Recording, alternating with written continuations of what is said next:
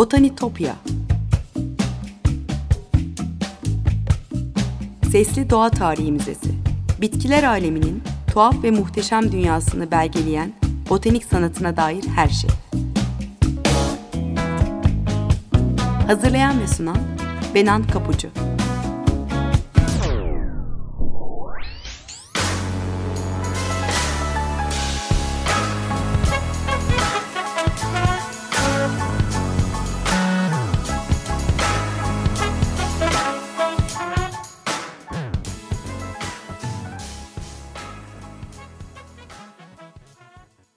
Merhaba sevgili Açık Radyo dinleyicileri. Botanitopya'ya, bitkiler aleminin tuhaf ve muhteşem dünyasına hoş geldiniz. Anlatıcınız ben Benan Kapucu. botanitopya.gmail.com adresinden ya da aynı adlı Twitter ve Instagram hesaplarımdan bana ulaşabilirsiniz. Yorumlarınızı, görüşlerinizi paylaşabilirsiniz. Ee, yayın sırasında eş zamanlı olmaya çalışarak bahsettiğim konuları görsellerle de desteklemeye çalışıyorum. O yüzden takipte kalırsanız çok çok mutlu olurum. Ee, sevgili dinleyiciler bugün size Rönesans eseri muhteşem bir çiçek kitabını anlatacağım. Hortus aesthetentis. Ee, Nürnberg'li eczacı Basilius Bessler'in adıyla anılıyor. Ee, onun 16 yıl boyunca süren büyük çabasıyla yaratılmış. E, Eichstätt Prens Piskoposu Johann Konrad von Gemminger'in bahçesindeki çiçekleri gösterişli gravür baskılarla ölümsel, ölümsüzleştiren ilk çiçek kitabı bu. E, Hortus aesthetentis Latince'de Eichstadt'taki bahçe anlamına geliyor. E, 14. yüzyılda yapılmış ama 16. yüzyılın sonunda Augsburglu mimar Elias Holl'un e, planlarına göre yenilenmiş Rönesans yapısı. Willy Balsburg Kalesi'nin bahçesidir burası. E, Almanya'nın Bavyera bölgesinde Eichstadt'a bakan tepenin üzerinde konumlanıyor bu kale ve e, bahçesi kale de bugün ziyaret edilebiliyor. E, 1595 ile 1612 yıllar arasında kentin prens piskoposu olan Gemingen yapıyı yenilerken bahçeyi biraz daha genişleterek tam bir cennet yaratmış. E, o dönemden kalan kimi gravürlerde de e, görüyoruz. E, 8 ayrı bahçede taraçılar halinde farklı çiçek tarlaları oluşturulmuş güller, zambaklar, laleler e, bugün yerelleşmiş ama e, o zaman egzotik sayılan 667 tür vardır Hortus'ta. Üçte biri Akdeniz bölgesinden, e, 63 adedi Asya'dan, önemli bölümü de e, Orta Doğu Hindistan doğusundan e, gelen e, bitkiler var. 23'ü Amerika, 9'u Afrika'dan.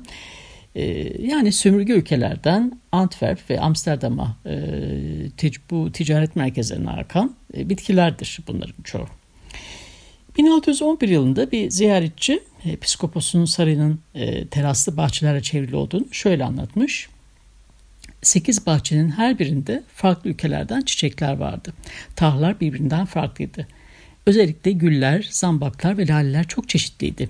Piskoposun anlattığına göre hiçbiri ötekine benzemeyen 500 renkte lale vardı. E, Philip Heinhofer'ın 1611 tarihli bir gravürü e, kaleyi onun etrafını saran çiçek tarlalarını, kaleyi çevreyen nehri, nehir boyundaki köyleri, kırları ve vadenin ortasında sürülmüş tarlaları gösteriyor bize. Bu Rönesans bahçesinde gezinen canlı hazineler de vardır elbette. E, tavus kuşlarının renklerine göre ayrıldığı onlara özel bahçeler, e, tavşan yuvaları, nehirde türlü türlü balıklar, e, içeride de özgürce uçan e, kuşlar özellikle bülbüller de yaşar Prens Piskopos'un bahçesinde. E, bu canlı hazinelere ek olarak e, Jura dağlarında bulunan fosiller de vardır e, koleksiyonunda. E, bahçeyi 596 yılında bir şifacı ve botanikçi olan Joachim Cameriarius e, tasarlamaya başlamış ama iki yıl sonra Cameriarius ölünce Prens Piskopos bahçe yeni örnekler alma konusunda Basilius e, Besser'e e, başvurmaya karar vermiş. E, Nürnbergli eczacı e, merhem ve ilaç yaparken kullandığı bitkileri nasıl yetiştirdiğine dair e, bitki e, oldukça geniş bilgiye de sahiptir. Psikopos'un e, akıl hocalığını üstlenen Besler e, bahçesinin güzelliğini gelecek kuşaklara da aktarabileceği şöyle şanlı uygun kalıcı bir eser yaratması e, gerektiği konusunda onu ikna etmiş olmalı. E, Prens Piskopos von Gemingen de işin başında uzun yıllar sürecek e, bu iş için 3000 florinlik bir bütçe e, öngörmüş ama malum her projede olduğu gibi kat kat aşar bunu kitabın maliyetini. Neyse ki bu maliyet Almanya'nın en zengin ailelerinden birine mensup Piskopos'un sarayını büyütmek için harcadığı servetin yanında mütevazı kalıyordu. İlk çiçek kitabı yani Florilegium olan Hortus estetentis e, bitki ressamı tarihin mihenk taşlarından biri sayılıyor. E, zaman zaman programlarında da bahsediyorum biliyorsunuz. E, önceki yüzyılların e, botanik kitaplarında e, tıbbi ve yenilebilir bitkiler vardır sadece. E, bunlar genellikle kabaca yani gerçekçilik ya da estetik kaygılar taşımadan tasvir ediliyordu. E, çiçek kitaplarına ilgi ise 17. yüzyıldan sonra yani doğudan e, renk renk çiçekler gelmesiyle birlikte artar. Özellikle bizim lallerimiz, tersallerimiz ve sümbüllerimizle birlikte e, ilgi başlar. E, keşifler çağında doğa tarihine ilginin, bilimsel merakın artması, aristokratların bir statü göstergesi olarak bahçelerinde bu egzotik e, hazineleri e, katulamak kataloglamak istemesiyle e, çiçek kitapları yapılmaya başlıyor 17. E, yüzyılla birlikte. E, Basilius Besler'in kurguladığı ve tüm süreci yönettiği Hortus Aestetentis kitabında her sayfada ortalama 3 bitkinin resmedildiği 367 levha var. Toplam 1084 tür tasvir edilmiş. E, çiçekler genel anlamda önce çiçeklenme ve meyveye dönme zamanlarına göre adeta kronolojik bir kurguyla dört mevsim esas alınarak e, kategorize edilmiş. E, kış bölümü fazla bereketli olmadığı için sadece 7 levha ile temsil edilmiş. Bolluk mevsimi olan bahar bölümünde toplam 454 bitki türünü e, betimlenmiş 134 levhada. Yaz bölümünde de e, 184 levhada toplam 505 bitki gösterilmiş. 42 e, levha ve 98 türle sonbahar bölümünde kitabın son sayfalarında yerini almış. Her bir levha gerçekten de tam bir sanat eseri niteliğinde. E, çiçekler tümüyle açmış halleriyle betimleniyor kitapta. Yabanda yetişen daha az gösterişli küçük bitkiler de zaman zaman kimi çiçek sayfalarında yardımcı unsur olarak ya da aynı renklerle belki sayfayı tamamlayacak bir süs gibi eklenmiş. E gerçekten de renk e, en önemli unsur kompozisyon e, unsuru sayfalarda. 274. levhada örneğin ayı pençesi. E, Acanthus mollis bitkisi. E, görünümü ondan tümüyle farklı ama renk olarak güzel tamamlayan unutma beri çiçekleriyle bir arada duruyor. Araştırmacılar e, kitabın bilimsel değerinin sınırlı olduğunu söylüyor aslında. Yani illüstrasyonlarda bitkilerin önemli kısımları özellikle vurgulanmadığı için olsa gerek ama e, Besler'in niyeti zaten bu değildir. Yani sıkça vurguladığı gibi o göz alıcı levhalar üretmek, doğaya en yakın görünümlerini elde ettiği bir çiçek kitabı yapmak istiyordu. E, bitkiler doğadaki en güzel halleriyle anlatılıyordu. 57-46 santimetre ebadındadır. Yani o zamanın koşullarıyla mümkün olan en büyük kağıda basılır. E, bu da çiçeklerin birebir boyutlarda ve son derece incelikli detaylarla gösterilmesini sağlar. E, anlatım dili farklılık gösterebiliyor bitkilere göre. Örneğin e, gösterişli Eichstatt sarı menekşesiyle duvarda biten sarı duvar çiçeği e, Gilliflower e, yan yana aynı titizlikle ve aynı değerde anlatılmış.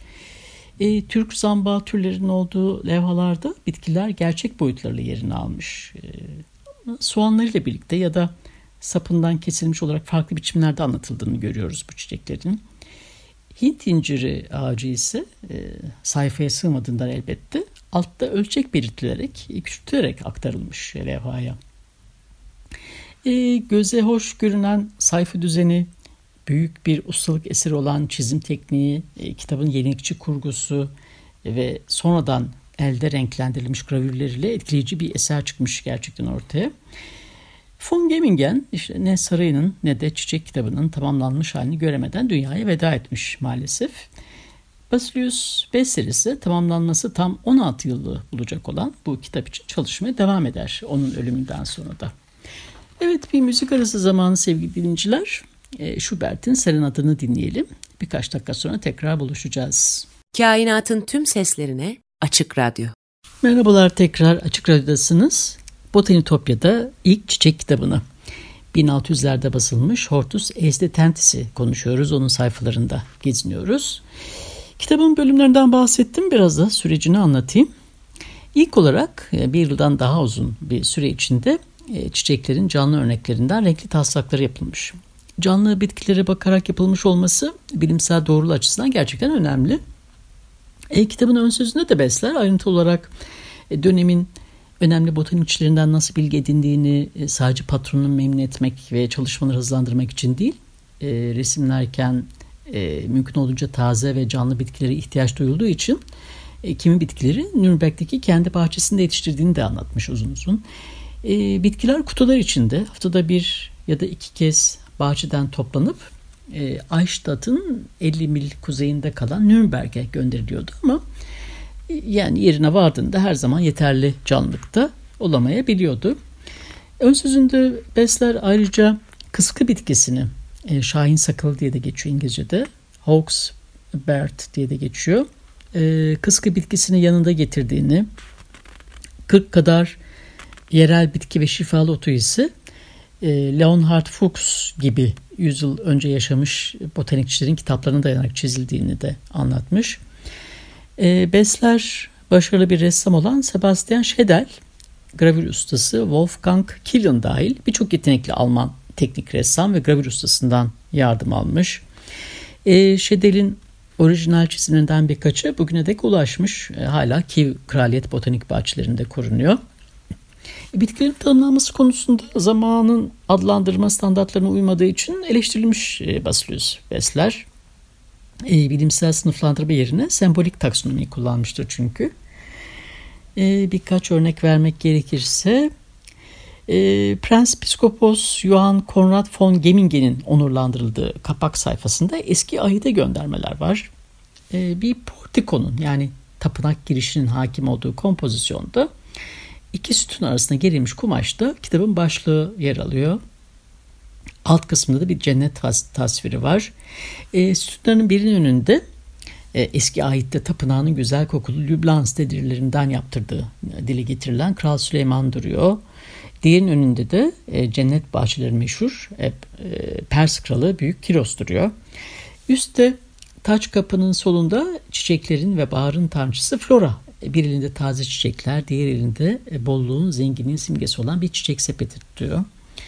E, taç kapının sağında da e, büyüyen bitkilerin özellikle tahılların tanrıçası Seres e, sol eliyle yeniden doğuşun simgesi olan zeytin dalını sağ eliyle yine bolluk bereket göstergesi olan bir arı kovanını tutuyor. E, Taylor's Museum Müzesindeki bir kopyayı dijitale aktarmış. Ee, onun linkini paylaşacağım sizin Twitter adresinin üzerinden. Ya yani buradan tek tek isterseniz sayfaları inceleyebilirsiniz. E, giriş sayfalarında yine bir elinde e, onun adını taşıyan, aynı adı taşıyan fesleğen tutan Basilius Besler'in portresini görebilirsiniz. E, fesleğenin latincesi Ozimum Basilicum. E, evet onun linkini e, adresimden paylaşacağım. O yüzden takipte kalırsanız çok sevinirim. Bir diğer örnek de şöyle. E, kitapta 50 levhada 49 tür lale betimlenmiş. E, İncil'de 7'nin katları ölümsüzlüğü sembolize ediyor. 7 çarpı 7. 50 rakamı da e, kutsal ruhluğa bağlantılı olarak defalarca geçiyor eski ahitte. Buna, buna benzer çokça şey de var, referanslar var. Kitabın e, ilk sayfasındaki şimşir ve iki yanındaki leylakları gösteren levhada da sembolizmi görüyoruz farklı biçimde. Şimşir sonsuz hayat demek. E, leylaklarsa ilk gençlik aşkı anlamına geliyor. Kitabın en sonunda son mevsimin son bitkisi ise mor çiğdem. E, kalıcılığı, dönüş umudunu, aynı zamanda çabuk solan güzellik ve mutluluğu anlatıyor bize. Ee, ilk renkli eskizler tamamlandıkça e, Wolfgang Kilian'ın Augsburg'daki atölyesinde gravür baskı için kalıpları hazırlanmış. E, çok fazla e, beceri gerektiren bir iştir bu. E, bitkilerin siyah beyaz e, gravür baskılarının birçoğu bugün Erlangen Üniversitesi Kütüphanesi'nde korunuyor. E, kimi gravürler kısmen elde renklendirilmiş, kimileri boyanmamış. Üzerinde e, son boyama için kılavuz niteliğinde olan renk kodları yazılı vaziyette korunuyor. E, ilk bakır levhaların gravür baskısını Kilian'ın atölyesi yapmış ama Prens Piskopos Johann Konrad'ın ölümünden sonra sürecin bu aşaması Nürnberg'deki e, bir gravür ekibine aktarılmış. Kitaptaki açıklayıcı metinlerin çoğunda e, botanikçi Ludwig Jüngermann'ın imzası var. 367 e, levanın tek tek elde renklendirildiği lüks baskısına gelince Nürnberg'de bu tür e, kitap resimlendirilmesi konusunda uzmanlaşmış sadece birkaç atölye vardır. Besler e, kitabın ilk kopyalarını renklendirmek için bu konuda uzmanlaşmış 70 yıllık aile mesleğini devralmış Georg Mak'ı görevlendirmiş. Bu renkli baskılar yani Mak'ın yaptığı bu renkli baskılar şimdi dünyanın en değerli kitaplar arasında sayılıyor. Ee, ilk baskıların toplam maliyeti 17.920 florine ulaşmış. Ee, 300 kopyadan oluşuyor ilk baskılar ve 4 yıl içinde satılmış. İki versiyonla basılmış bu kitaplar. Biri eczacılar için yapılmış siyah beyaz resim ve metinlerin olduğu bir versiyon. Diğeri de referans kitabı olarak tasarlanmış. Yani yüksek kaliteli kağıda basılıp elde renklendirilmiş lüks versiyon bu. Her bir renkli kom kopya 500 e, florin gibi yüksek bir fiyattan satışa sunulmuş. Hatta e, Brunswick Lüneburg Dükü e, kütüphanesi için bir adet satın almak istediğinde fiyatını inanamamış olmalı ki şöyle yazmış. Lütfen toplamı doğru okuduğumu ve bu kitabın 50 florin olduğunu söyleyin. Renklendirilmiş resim olanını tercih ederdim ama bu kadar büyük bir meblağ mal olacaksa sadece ilk haliyle istiyorum demiş. Yeni Prens Piskopos Johann Christoph von Westerstedt'ten her ne kadar yüksek maliyetten rahatsızlık duysa da e, Besler'in yayını tamamlamasına izin vermiş. Yani karşılıklı suçlamalar ve anlaşmazlıklar e, Temmuz 1613'te kitabın tamamlanmasından sonra bile devam etmiş. E, renksiz kopyaların fiyatı bile stoklar azaldıkça 35 florinden 48 florine yükselmiş. E, ve Basilius Bessler elbette projesinin finansal başarıya ulaşması sayesinde e, Nürnberg bölgesinde e, 2500 florine mal olan ki bu Hortus Estetentis'in 5 renkli kopyasının e, fiyatına karşılık geliyor. E, 2500 florine büyük ve güzel bir ev satın almayı da başarmış.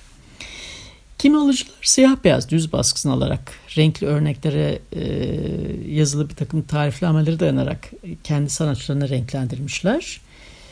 E, İtalya ve Fransa'da birkaç kopya var e, müzelerde sergilenen. E, bitkilerin iki veya üç sözcükten oluşan latince açıklamaları da e, yani ilk örneklerden sayılıyor rahatlıkla bilimsel adlandırma sisteminin. Türün ilk örneği olarak e, Hortus aesthetentis diğer bahçe sahiplerine de e, sahip oldukları güzellikleri göstermek ve kayda geçirmek için kendi florilegiumlarını yapmaları için özendirir. Bunun da önünü açmış olur. E, Hortus aesthetentis kitabının ilham kaynağı olan bahçe ise maalesef bugüne ulaşamamış. E, Prens Piskopos'un sarayı Willy Balsburg 30 yıl savaşı sırasında askeri bir kale olarak kullanılmış. Mayıs 1633'te İsveç birlikleri tarafından 10 gün kadar kuşatma altına alınmış. 5 ee, ay sonra tekrar ele geçirildiğinde düşman saldırısına karşı savunma amacıyla hendeklerin açılması e, nedeniyle bahçenin yok olma, bahçe yok olmuş. 1998 e, yılında e, bu kitaba dayanarak bahçe yeniden hayata geçirilmiş ama tabi orijinal bahçe değildir. Dediğim gibi bu renkli baskılar bugün dünyanın en değerli kitaplarından sayılıyor. E, tamamlanmış e, kopyalar çok nadir bulunuyor e, ne yazık ki. Çünkü birçoğu parçalanarak sayfa sayfa satılmış. Elde renklendirilmiş kopyalardan birisi e, 2016 yılında yaklaşık 2 milyon poundda renksiz bir kopyası da 245 bin pound'a alıcı bulmuş. Oldukça değerli kitaplar bunlar. 1640'da ee, ve 100, 100 yıl aşkın bir süre sonra 1750 yılında e, orijinal levhalardan farklı bir ön söz ve indekse yeniden basılmış bu kitaplar. Baskıda kullanılan bu e, bakır levhaların kayıp olduğu sanılırken e, 367 levhanın 329'u 1994 e, yılında Viyana'daki Albertina Müzesi'nde ortaya çıkmış. E, 2006 yılında da Abuka Museum Press tıpkı basını yapmış kitabın ama fiyatı hala 10 bin dolar düzeyindedir. E, oldukça pahalı bir kitap çıkar ortaya. E, bu müzenin e, kitapla ilgili bir videosu var. Onu da sizinle e, linkini paylaşacağım Twitter adresim üzerinden. Bugün Taşer'in yayınladığı e, küçük ebatta bir kopyasını gayet ulaşılır rakamlarla satın alabiliyorsunuz artık. E, ben de kaynak olarak bu kitabı kullandım. Merak ederseniz eğer yabancı dilde kitap satan bütün kitapçılarda bulabilirsiniz. Evet sevgili dinciler Botanitopya'daki keşif yolculuğumuz bu hafta da buraya kadar. E, botanitopya.gmail.com e, adresinden ya da aynı adlı Twitter ve Instagram e, hesaplarından bana ulaşabilirsiniz. Yorumlarınızı ve görüşlerinizi paylaşabilirsiniz. Program destekçilerime gönülden teşekkürlerimi iletiyorum buradan. Bir daha görüşünceye dek sevgiyle ve duayla kalın.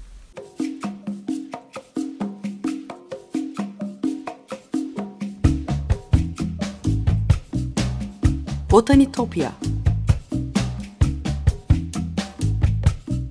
Sesli Doğa Tarihi Müzesi. Bitkiler aleminin tuhaf ve muhteşem dünyasını belgeleyen botanik sanatına dair her şey. Hazırlayan ve sunan Benan Kapucu